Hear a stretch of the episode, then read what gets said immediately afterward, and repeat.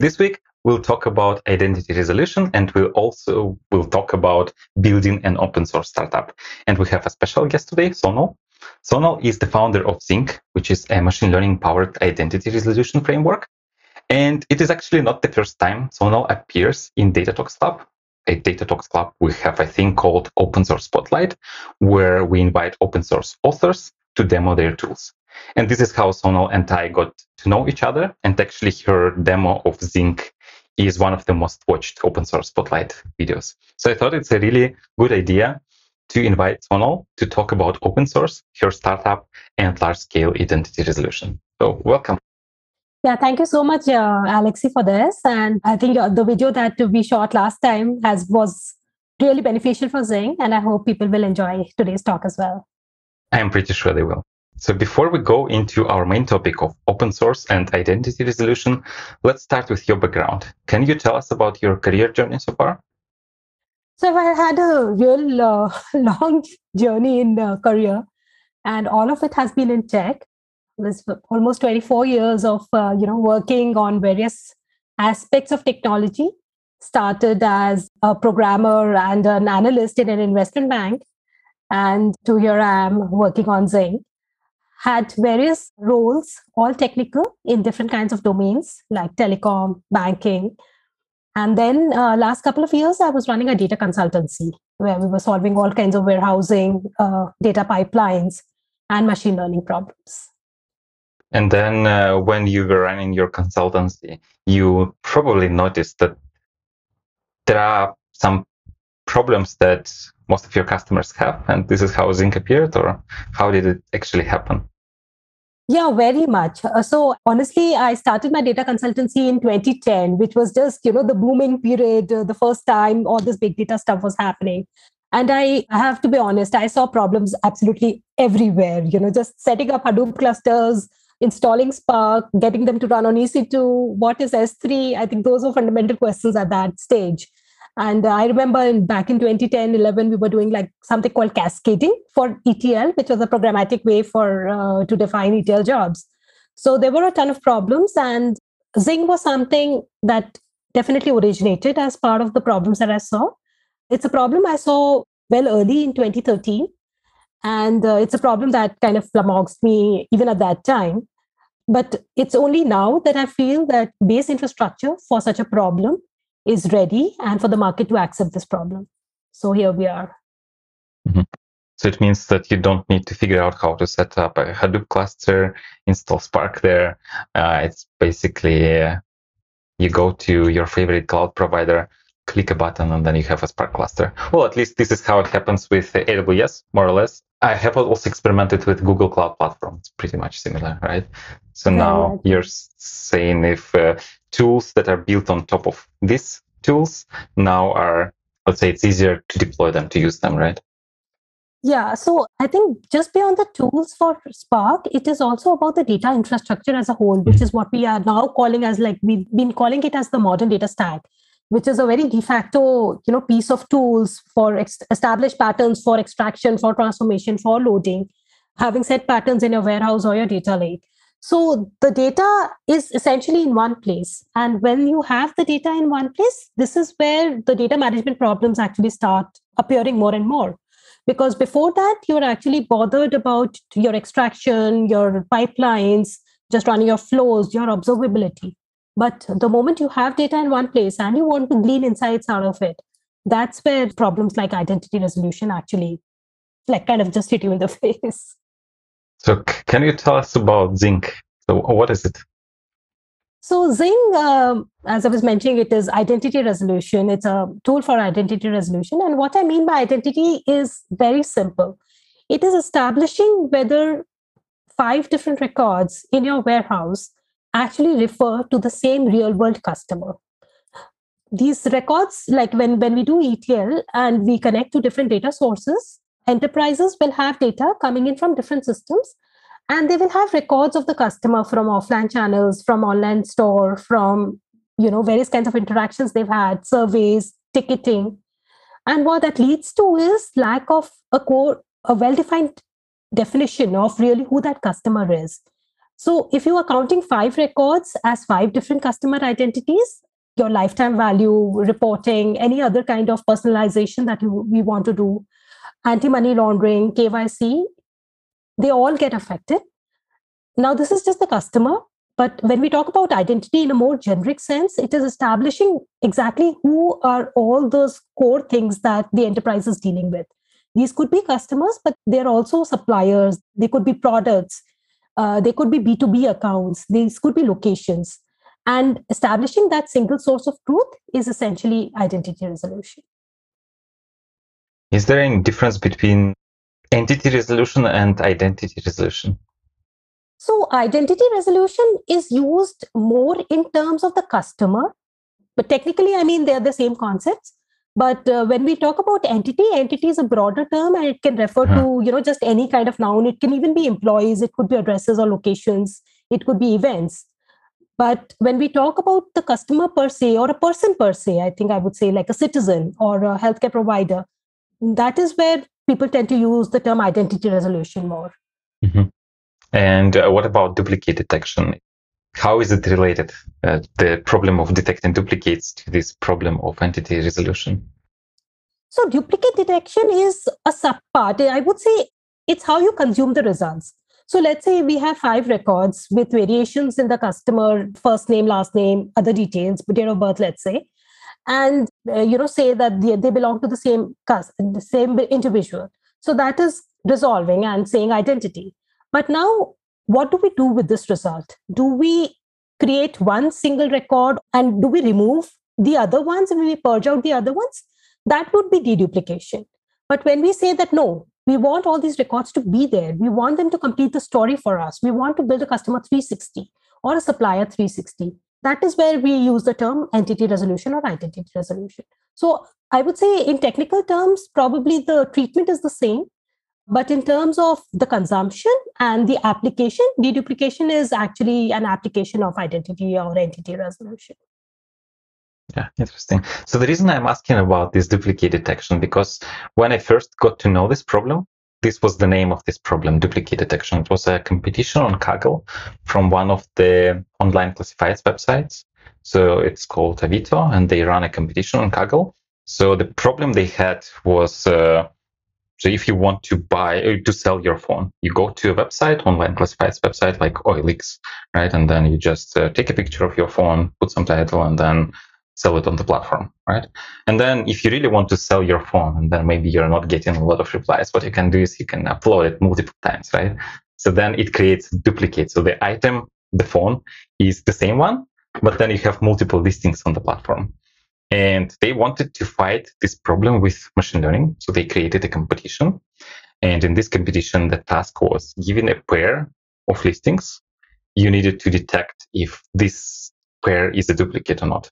And this, I took part in this problem. And actually, this problem haunted me till uh, even today because I, I took part in that competition. Then another company contacted me because they had a similar problem. And then at OLX, I also needed to build a system like that. But yeah, I actually didn't think of this as identity resolution or entity resolution. For me, it was always like duplicate detection. But I never thought of taking this knowledge or expertise that I built over time by solving these problems and somehow extracting this and putting this into a product, like basically what you did. So I'm just wondering how it happened to you that you realized, okay, this is something big. I'm working on the same problem over and over again. I need to take all this knowledge that I have and put it into an open source tool and then start a company for working on this tool. How did it happen to you? So I would say part of the journey was definitely planned in terms of me choosing to work on the problem. I mean, this problem hit me as part of a uh, you know consulting project that we were doing, where we were doing a data lake and we had customer data coming from three different databases, and we had to say that what is the lifetime value, what is the likelihood of churn, of a particular customer but for that we had to have that solid identity um, piece built in so that was the first time i encountered it and then like very soon again i hit this problem in in a completely different scenario which was enrichment of data coming from an external source and feeding your internal uh, customer data with external Crunchbase data So it was the same flavor of the problem. And uh, I saw various use cases actually happening. So that was the reason that I felt confident that if we solve it in a way that is generic, we will be able to attack a lot more use cases. Du- duplicate detection being one, and Zingg is now applied our products on you know supplier 360, customer 360, and all of them leading to different other kinds of use cases uh, like grants, like donors, patients. So I was just lucky to, you know, kind of see it in different scenarios for me to say that this is a problem worth solving in a way which is generic.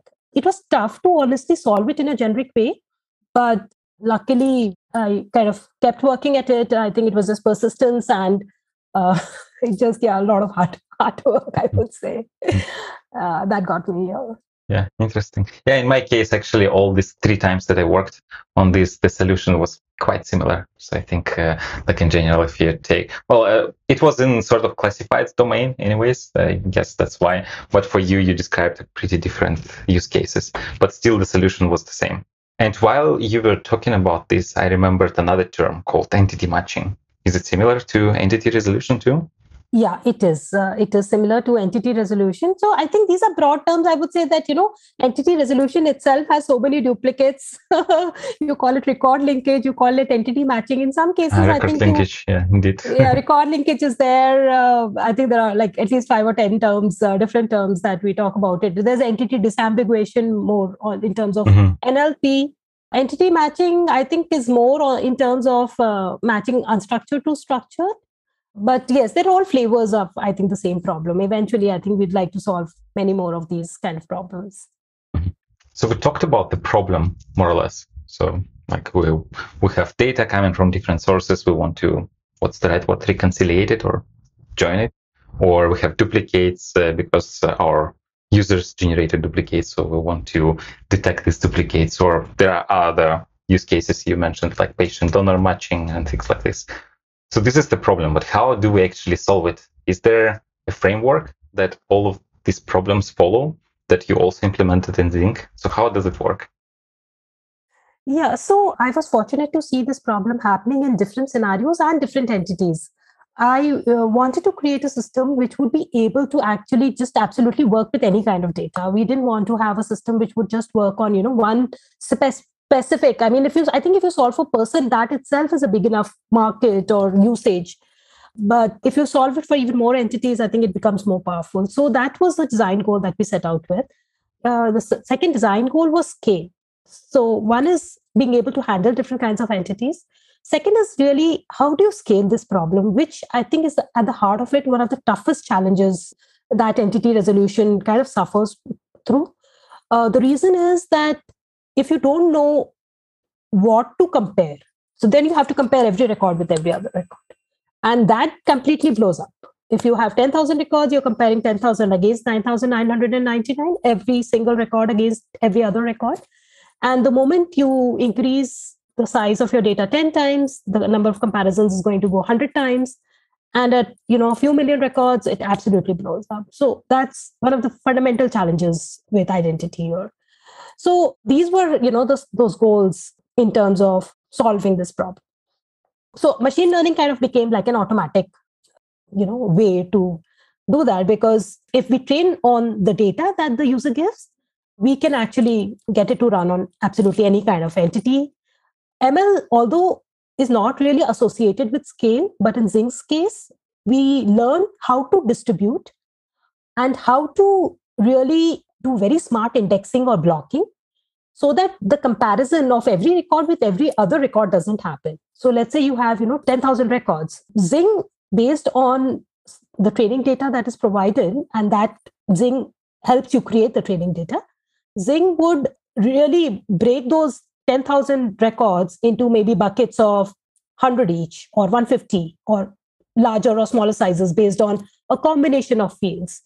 And that is very powerful because then you know you're not doing all those comparisons and it can be very fast and uh, what we're seeing is like when we released it we we tested with like 15 million records was the maximum we tested it and our users are able to kind of test it uh, running it at 80 million records is the last i heard without absolutely no help from us which is something i'm very proud of that it's scaling very well. So all this is actually completely baked into the product. If you download Zingg, very simple, just configure what fields you want the matching to run on. And it can be any entity. No need to define any rules or algorithms. You know, it's absolutely, you just need to understand what should be a match in your case. What do you define? What's your business rule for a match? Don't bother about scale. Don't bother about rule definition. Don't bother if A matches with B and B matches with C. A and C should actually also match. So all that internally is completely baked inside uh, the tool, and that's the open source Zingg for you. Maybe can you talk about a bit about the implementation details? I know last time we spoke, you showed command line interface application, and then internally eh, it was using Spark for computing all these things. Has it changed? And what do you use to actually run it? Okay, so yeah, a lot has changed since uh, last year. I'll get there, uh, I think, at the end of my answer. So, fundamentally, at the heart of it, uh, Zingg is a machine learning based identity resolution. Now, to do machine learning models, we need training data, and users will not have training data, you know, sitting around in their offices or their laptops. So, the, the command line utility that I showed you last time was a way in which this training data also can be generated through Zingg we configure what fields we want Zingg to look at in terms of matching. And Zingg shows very selectively a few pairs for the user to say whether they're matches or non matches. Around 40, 50 pairs are good enough to train a model of, you know, running to millions of records. So Zingg shows you some pairs, you label, Zingg goes back and refines its models, and you label a few more. In a few iterations, you get a fairly trained, accurate model that can scale. Internally, uh, we use a combination of inbuilt machine learning, classification, graph processing. Uh, we've been using Spark for distribution, but we're also building out a Snowflake uh, native implementation for some of our users who are users of Snowflake but have not been on Spark. So the compute would be pushed on uh, Snowflake. We, we connect with absolutely everything that has a Spark connector. So BigQuery, RDBMS, flat files, flat files in Parquet, in uh, in Avro, in JSON, XML, or text files, uh, uh, name it. And in terms of uh, the interface, we are kind of building out the UI as well uh, for data stewardship and other functions. But we've also released a Python interface so that people can, instead of doing a command line JSON interface, they can use Zingg as part of their data pipelines. So I guess uh, the command line interface didn't appeal to everyone, right? It did appeal to everyone. So I wouldn't say that the, it was just lack of appeal. It's more about usability. So I mm-hmm. think uh, the, the way we look at Zingg is it's not always just market capture, uh, you know, building the tool in terms of just market capture. It's also what is the best way we think the, the user would like to access it? Uh, I mean, our Snowflake customers right now running, you know, those Spark clusters. But is there a better, leaner architecture for them so that they are not worried about, you know, two separate infrastructure? That's the prompt, uh, is what I would say. Again, with Python, it was the same thing. And I think with Python, the power for Zingg really increases because now we have the option of, you know, integrating with uh, Databricks notebooks easily with uh, uh, tools like dbt which is where a lot of action is happening for us honestly. So you were working as a consultant. You were running your own consultancy and then you saw that many of your clients had this problem. And then you realized okay now i just want to sit down and solve this problem. So did you just took some time off your main work and then just i don't know bought a lot of coffee and started coding all the Spark jobs? How did it happen? Lots and lots of sleepless nights, honestly. so uh, some some bits and parts of uh, Zingg had already been created as part of my consulting, but they were uh, kind of custom. So yes, I stopped consulting. I said I can't do everything. I need to focus, and uh, I definitely have to take the plunge. So I absolutely shut myself down from all communication, heads down, getting stuff done. And that's how the open source came out. So, how long did it take you to actually implement the first proof of concept? So, Zingg has been long in the making. It's taken me at least a year and more to build out uh, what we released last year. And honestly, I spent a lot of time tuning. I like I think out of that, you know, one one and a half years, I must have spent at least six months just tuning the algorithms. It was crazy. It was even tough getting, you know, uh, test data to run, to use to run Zingg and to test it out. But I wanted to call it like a scalable product. Now I couldn't do it unless, you know, I tested it at scale. So uh, yeah, it, it took a lot of time. It, mm-hmm. I think it's well worth it. Mm-hmm. So you were running the consultancy, then at some point you stopped, and it took approximately one year to release the first open version of Zingg, right? That's amazing. At least one. at least one. One and a half? Yeah, I think one and a half would be better. Close. Okay, yeah. so you weren't working with any clients during this time? No, absolutely wow, not. that's that, that's amazing. Why did you decide to actually do this in open source?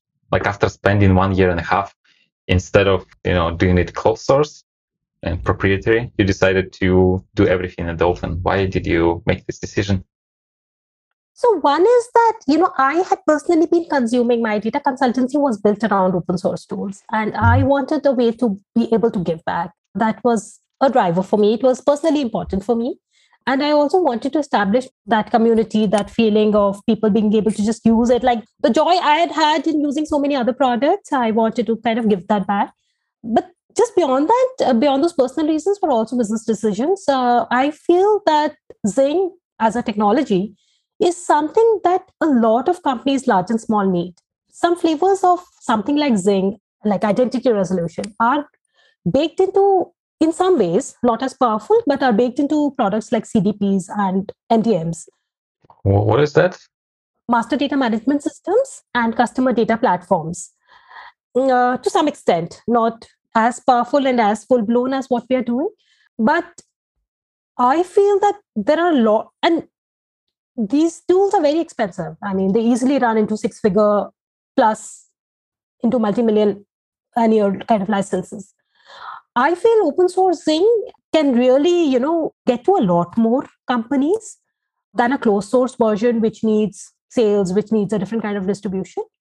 It also has helped us find a lot more use cases compared to you know what i could maybe knock at people's door and have them to look at the product and get them to use it. So i feel in terms of adoption in terms of business in terms of market in terms of discoverability of use cases uh, especially if you are a team which is not really based in the heart of you know where all most of the tech is happening like silicon valley i think it's a far better decision mm-hmm. for a company like ours. Were you afraid that somebody would just take all your code and rename the repo and say, okay, it's not a Zingg, but I don't think, and say, okay, yeah, this is our new product. Yeah, I was worried about that. I have to be honest. I was worried about so much of my hard work one and a half years, right? Yeah, it was a long uh, labor of love, as I call it. I was afraid of the IP uh, being free, to be honest. But at the same time, I was also very upbeat about the potential. And, uh, you know, you can control something, but then when you open it up, you realize there's so much more to, to what it is. And that thesis has worked in our favor. I think the kind of uh, welcome we've got from the community, from the leaders, from the practitioners is far beyond what I had ever expected. In terms of IP, so ours is like an AGPL license, which is not a classic license that somebody can just bake into their product. I mean, you can do whatever. If you're a company, you can use Zingg internally. And uh, if you're a solution provider, you can use Zingg and give a solution around that. But you can't bake Zingg into an existing product. For that, you need a different license unless you open source everything. So, yeah, that's one thing that kind of, I think, is a protection layer that we have. Also, at the same time, I think there's so much knowledge and so much code, uh, complex code. Honestly, uh, I would love people to contribute, even fork it and, you know, take it further. that would be great also. Yeah, speaking of licenses, for me, this is the most difficult part of open source. There are so many different licenses. And what you mentioned, GPL license, I know that there are Apache licenses, which are pretty permissive, right? So let's say I have a, some proprietary code base, I have a closed source solution, and then I can just take this Apache license project and then start using it and make money. And then I think MIT license is similar to that, but GPL is different, right? With GPL, I cannot just take a project and start using it and, you know, without open sourcing my entire code base. Is this right? Uh, no. no. So the AGPL, the one that we use is very permissive. Mm-hmm. It lets you use it internally. It lets you provide solutions to your customers. So if you're like I'm a like if I'm a solutions SI or I'm a solutions company, I can very well build out a solution and my client can install it and you know they can use it. Only if I distribute Zingg as part of a product, it's only then that those permissions kick in, which isn't any of the users. It doesn't really matter to anybody mm-hmm. in terms okay. of you know usage. So I think Apache and MIT is permissive to the to the extent that you can even you know build out a SaaS using the open source and absolutely fork it and use it. With AGPL, providing a network service with something like Zingg as part of your product service is not possible. That's the mm-hmm. only difference. But for an end user, it really doesn't. There's absolutely no difference. Mm-hmm. So if a cloud provider decides to offer Zingg as a service, they will not be able to do. Like I know that there's one provider who decided to offer uh, Elasticsearch as a service, and then they ended up renaming the whole thing, right, and call it OpenSearch. So something like that is not possible with Zingg, right, because the license does not permit doing that. I think so. Yes, that's my understanding of the, of the licenses. Did you need to hire a lawyer to actually make this decision? No. How did I, you make this decision? I just did my research and I talked to a few other people who had been doing open source. Honestly, the license is not the biggest part of open source. I think it's the philosophy. The IP is in the code. It's all out there. It's not just a matter of what classes we've written. It's it's the algorithms which are there in Zingg, which which are valuable. So I wouldn't worry that much about the license. I would have worried more about all that discovery or innovation uh, being open source. But I think it's a cool new way to reach a lot of lot more people and to help a lot more people. So I, I think it's well worth it. Mm-hmm. And when I asked you how exactly you started Zingg, and uh, you said that uh, you took some time, like one year and a half, to release the first public version. But you also said we. So I'm wondering, were you doing this alone or somebody was working with you on the first version? So on the first version, I had uh, done it mostly by myself. And just towards the fag end, I honestly needed help. so I hired uh, a consultant to help me towards the fag end. So I guess uh, before that, so mostly your responsibilities were coding, then I don't know, product market fit, finding this product market fit, also tuning. You said you said you spent a lot of time tuning the algorithm. What do you do now? How is it different from you doing this uh, for uh, one year and a half, coming up with the initial version, and uh, what you're doing now? What do you do? So one is definitely, I mean, I think the coding, the product, a lot of new features.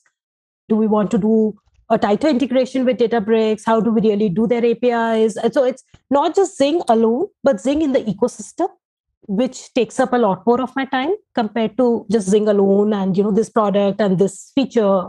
It's also now how do we tie in with you know particular technologies and make a whole solution.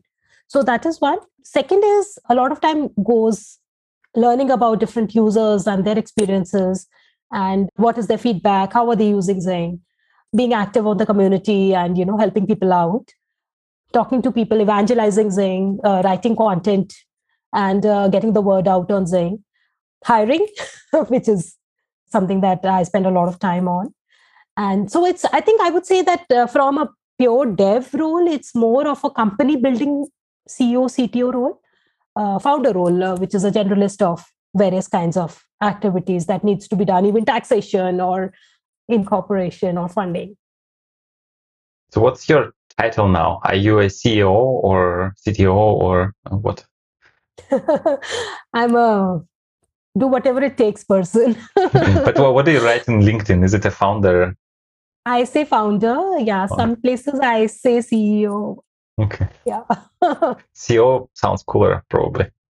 Yeah. In some places, yes. but I guess CEO to me, it implies that this is not a technical role. So this person who calls themselves CEO, they are not coding anymore, which is not always the case, but uh, you know, I guess this is like a, as a rule of thumb, uh, it's usually correct. But you still code, right? You still create code. Yeah, I, I yeah, I write code. Yes, definitely. Mm-hmm. Yeah. How large is your team now? So we are four people right now. We are very actively hiring. Four people. And we also have help on, yeah, we have some consultants who are helping us with content and mm-hmm. some of the marketing stuff. And how did you decide on the first hire? So it was you and then a freelancer for some time. But how did you decide who exactly you needed to hire as a first full time employee of Zingg? So I evaluated exactly in what bucket my maximum time was being spent and whether that activity was worth a full time role, a good enough role for somebody to be able to do and enjoy, and also something that I could kind of hand over to somebody, right? So that's the way I look at it. Like I, I look at my calendar like this is how I'm spending most of my time. What is the best way to free up my cycles? and then what is the demand that is coming in from outside? Uh, who are the best people who can do it? Because obviously i'm not an expert at everything. So those are the two parameters by which i look at whom we whom we should hire next. Who did you hire eventually as the first employee? It's actually uh, yeah a developer. Developer okay. Yeah. so you realized that you spent a lot of time developing and uh, Okay, so you went through this exercise that you just described. And who else do you have on the team? So the other two people? Actually, right now it's all uh, development. Okay. We have one person who's marketing, product marketing, and writing content. And again, we are looking at more developers because at the heart of it, Zingg is Zingg is a technical product. It needs uh, a lot of engineering. So we are hiring for engineering. So, what is your biggest challenge right now? So, what's my biggest challenge right now? My biggest, I would say, challenge is definitely hiring. It's a time consuming, uh, I would say, process in terms of uh, finding the right fit. Uh, you have to be very conscious of the other person's career aspirations. I mean, basically, you are kind of, you know, getting somebody to bet on you, right? So, I would say uh, that's a responsibility in itself. And at the same time, you also have to evaluate those skills and ensure that that person would be able to deliver in whatever environment uh, team environment that we have created. So those are things that definitely are uh, challenging that way. Are you fully remote or how, how do you work? We are fully remote uh, but all of our hires are currently in india. In terms of indian salaries i think that's that's working out well for us. We do have some interesting people who've reached out from you know different geographies and uh, i think as we grow we'll probably hire internationally as well okay yeah. i realized we have quite a few questions from the audience so i'll start with the first one from Bess. so how can team avoid dealing with entity identity resolution challenges from the start is it the proper database design or would it be enough if we design our databases in the right way from the start to actually solve this challenge or it's not sufficient. So, designing proper data governance or ensuring that you have the right way to capture the data at all points and to reconcile it with existing data is a good first step. But I would say that itself, that should be done.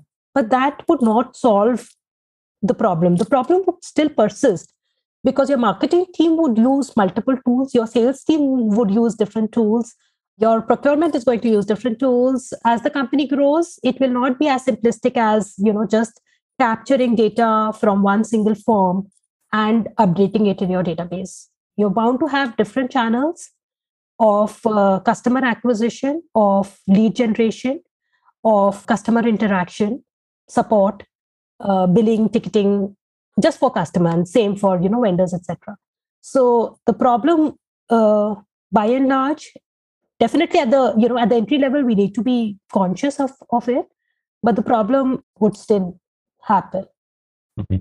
so it's just you can control the extent of this problem but you cannot just completely avoid it right yes absolutely can't completely avoid it and uh, how is identity resolution different from using basic joins and data fusions. I don't know what data fusion is. I assume it's some sort of fuzzy maybe join or something like this. I know that there are tools like there is this one from Microsoft, which is called integration service, I think. So what they have is like you can just visually drag and drop to design your data pipeline, okay. your ETL. Okay. And then uh, you can do a usual join, right? But there is also a fuzzy join or fuzzy lookup where a record doesn't match exactly, but maybe like a, uh, it looks for typo, typos, uh, it accounts for other irregularities in your data. I assume it is, maybe I'm not right. So, to answer that question, uh, and with whatever our limited understanding of uh, data fusion, what I would say is that if the data is simple enough for you to be able to just join on, you know, like an identifier like an email that you trust, which is consistent, or an SSN ID, or a passport, or whatever number that you have, and you know that's consistently populated across all your sources, I think that's that's a great approach. If, if it works for you, there's nothing like it.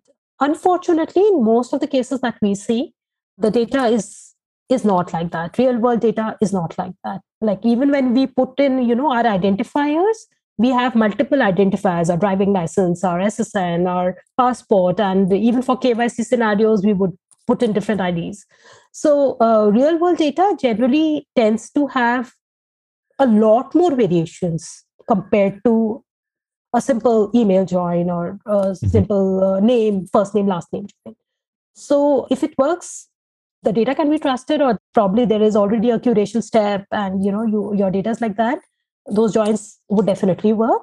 Otherwise you have to think beyond how do you define those rules how do you manage the scale how do you compare every, every record with every other record? What do you choose as the threshold? So let's say you do a fuzzy you know all the databases have a fuzzy kind of thing. Even elasticsearch has a fuzzy uh, lookup but then really how do you decide at what threshold do you want to consider that as a match? How many matches should you look at? I mean those are again questions that need to be thought about. While you were speaking i remembered a funny case that happened to me recently. So i signed up for a webinar using my private email. So then i attended the webinar and then after the webinar the company who was running the webinar contacted me on my work email saying, Hey, thanks for attending the webinar. And I thought, okay, they must be doing something, I don't know, smart or, but they somehow figured out that, uh, okay, this person who signed up and this person who, I don't know, they know from somewhere is this the same person, right? And then wow. it's better to use work email, right, for contacting. So I thought something is shady going on, but now I understand what might have happened there. So probably maybe they had a record of me. Maybe I signed up for another webinar some time yeah. ago, right? And then they just combined this, linked these two records. Yeah, identity resolution is everywhere. I think the moment you see it, you just can't stop noticing it. what was the uplift from switching from deterministic matching to probabilistic to machine learning? So deterministic matching is a set of, you know, rules which say that I'm sure these are the ones that I care about, and these are the ones I'm sure about, and this is what it is. Like social security matches, right? Yeah, but as I've I mentioned in my last answer, I mean, real world data is not like that, especially um, customer data. Unless you're in a heavily regulated industry, even the life sciences and healthcare companies, when they have to do the Sunshine Act and they have to report how much spend they have done on uh, healthcare providers, the sales uh, reps have been actually putting records of uh, purchases and spends on physicians and even that data has to be reconciled. And it's a massive year end you know sunshine act activity that happens in those companies. So it ends up that kind of an exercise and deterministic matching as i said right? If it works if it's if the data supports it uh, there's no need for probabilistic. But a lot of scenarios probabilistic is what you need because there would be variations in the data. So another question, what are the applications of identity and entity resolution in fraud detection? In fraud detection. Okay. Yeah. So what happens in fraud detection is that, you know, people will um, create different accounts with slightly different name and address information. And they would give different identifiers for their KYC. And when you want to track the flow of money you actually you know would be actually counting them as separate individuals but having that identity is resolved actually gives a very clear picture of how those transactions are happening.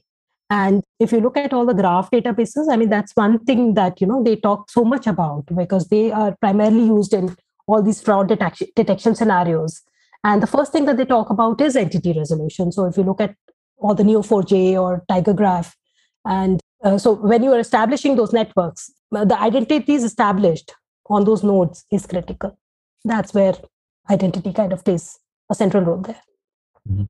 I have another example, something I saw in my experience. So I was talking about the duplicate detection of listings in mm-hmm. online classifieds. What sometimes can happen is imagine that uh, maybe you're renting a flat, right? So you have a flat, you have an apartment, and you want to rent it for somebody so they can move in and live there, right? What can happen is somebody can just take your listing, all the pictures, all the information, change it slightly. Like, for example, instead of Berlin, it could be uh, Köln or some other city, right? Then upload it to the website and then pretend that this is like a genuine listing. And then people would contact them. I want to see the, the flat. And what can happen next is they can write, oh, sorry, I'm not in the city now, but we have like a lot of people who also want to see the flat. We have a lot of people who want to rent the flat. If you give us advance deposit of, I don't know, 100 euros, we will reserve this flat for you. Yeah. Right? And then yeah. actually, when I was looking for a flat, exactly this thing happened to me like, I don't know, five or 10 times. And to be able to understand that this listing is actually a duplicate of another listing then you can see, okay, like this is created from different accounts, then cities are different. Okay, something is wrong here. Let's figure out what's happening there. So that's another example. Yeah, that's a new one for me, but yes, I think it makes absolute sense.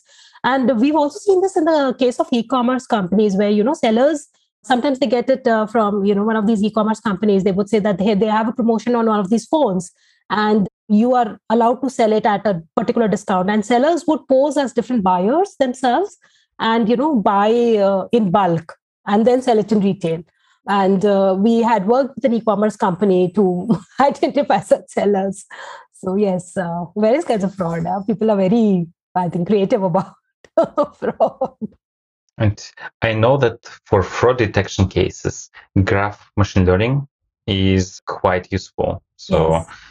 in your experience do graph algorithms outperform classical machine learning models in entity resolution or no? So we do use uh, graph algorithms in our case. We do pairwise matching, and then we use uh, graphs to detect the network of uh, records which actually belong together. So we use that combination, but the output of Zingg is actually, if you look at it, it's actually a graph that you can consume. You can consume it as a table, but you can also consume it as a graph. And we say that we are like the fundamental building block of your fraud detection algorithm. So take this graph, which is your identity is resolved, lay over the transaction data, and then do your classical processing. So, what type of data can Zingg use? For example, if there is no common fields up present, how does the tool know that these are the same? How does it work under the hood in these cases? Okay, so right now we don't have a column to column, you know, just figuring out which columns actually match to each other. That's something that we definitely want to build in the longer run. We for Zingg to work, you have to specify really what column maps to another column. It could be spelled differently, like F name or first name, but there has to be some notion of you know fields that are common in some way for it to figure it out if what we see sometimes is that you know people in some cases they will have uh, three address columns in one data set and a full concatenated address in the other and they would mostly concatenate the address in the first data set and then match it with the other but that kind of mapping is something that we don't figure out right now uh, the user has to specify but it's not very complex to kind of specify it's a very simple config so that there is a way in your config you can say, okay, like this field and this field are related. So go yes. figure out uh, if the data there is the same. Yes. Okay. Another interesting question is about some success stories of implementing identity resolution in products. Maybe I can uh, start with uh, fraud detection. Sure, yeah. So we didn't use Zingg for that at OLX, but there is a nice article at the tech blog of OLX.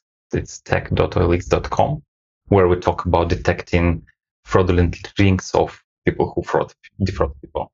So that's uh, a good success story. We were able to identify that, that there is a cluster of people who are actually the same person or the same entity and just ban all of them. Right? So that's one of the success stories, but I'm sure you have uh, a lot more.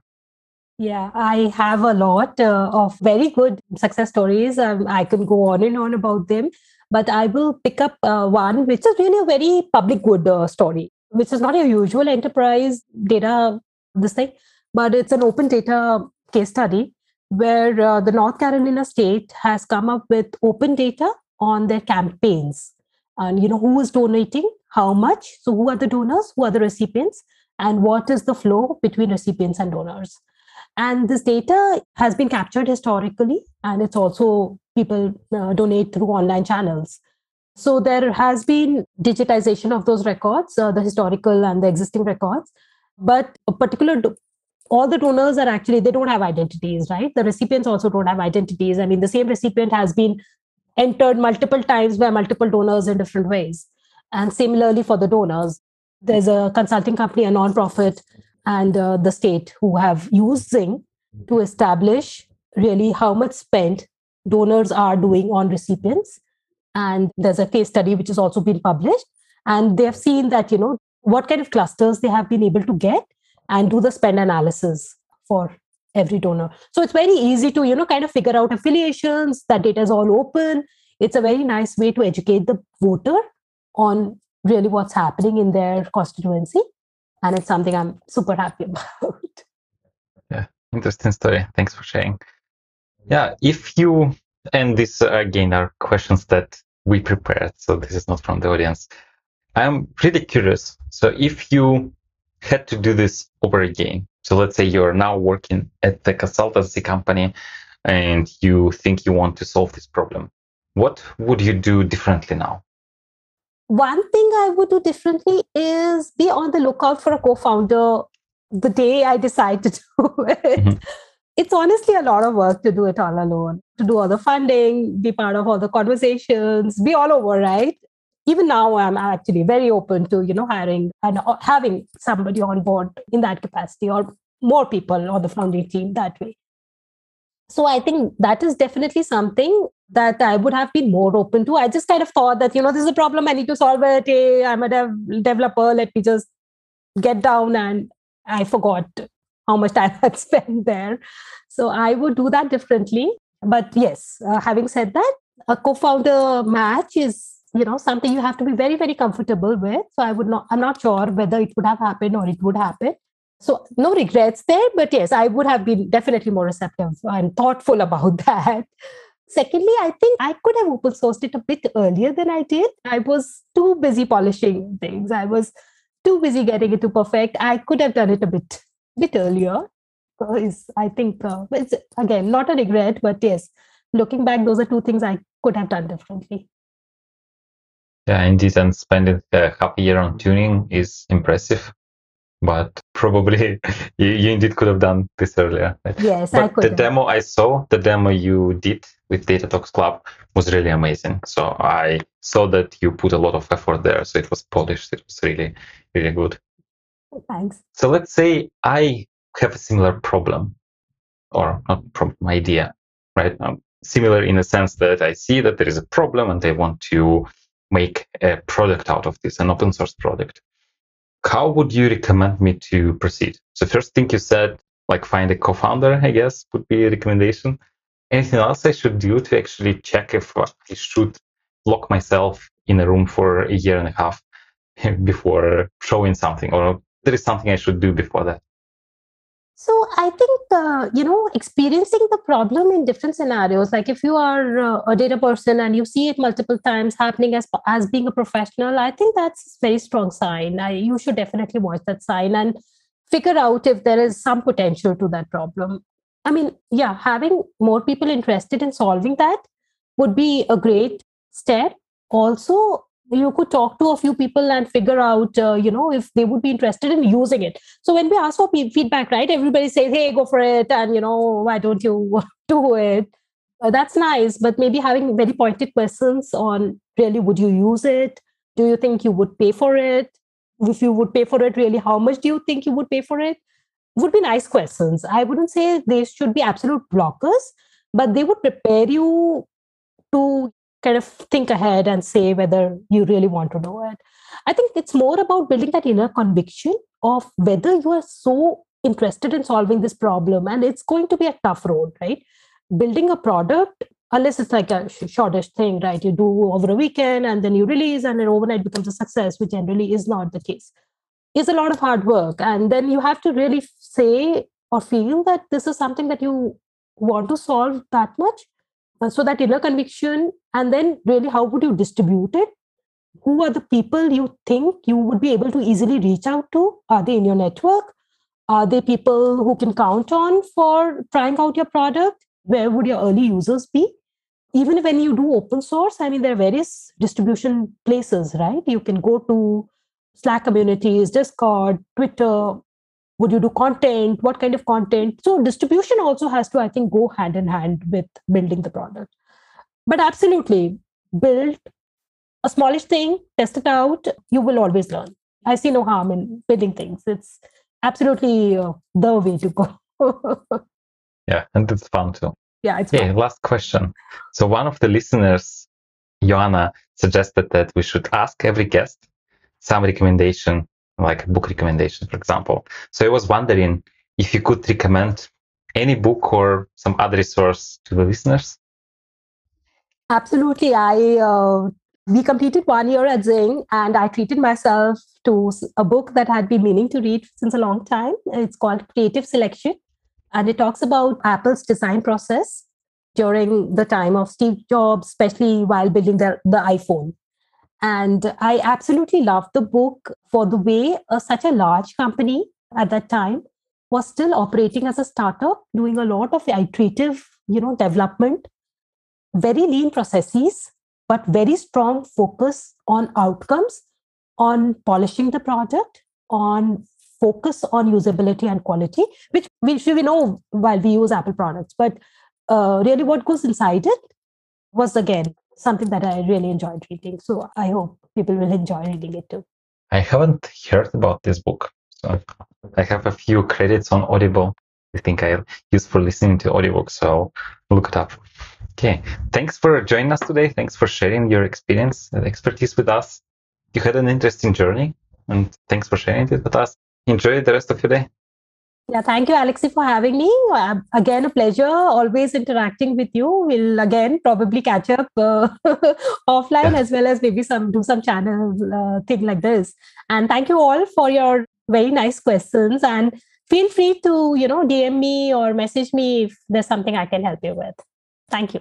Yeah, maybe we should do another demo because it's been a year or something yeah, like this, right? Yeah, we can do that. okay. Talk to you soon. Goodbye. Right. Thank you. Bye bye.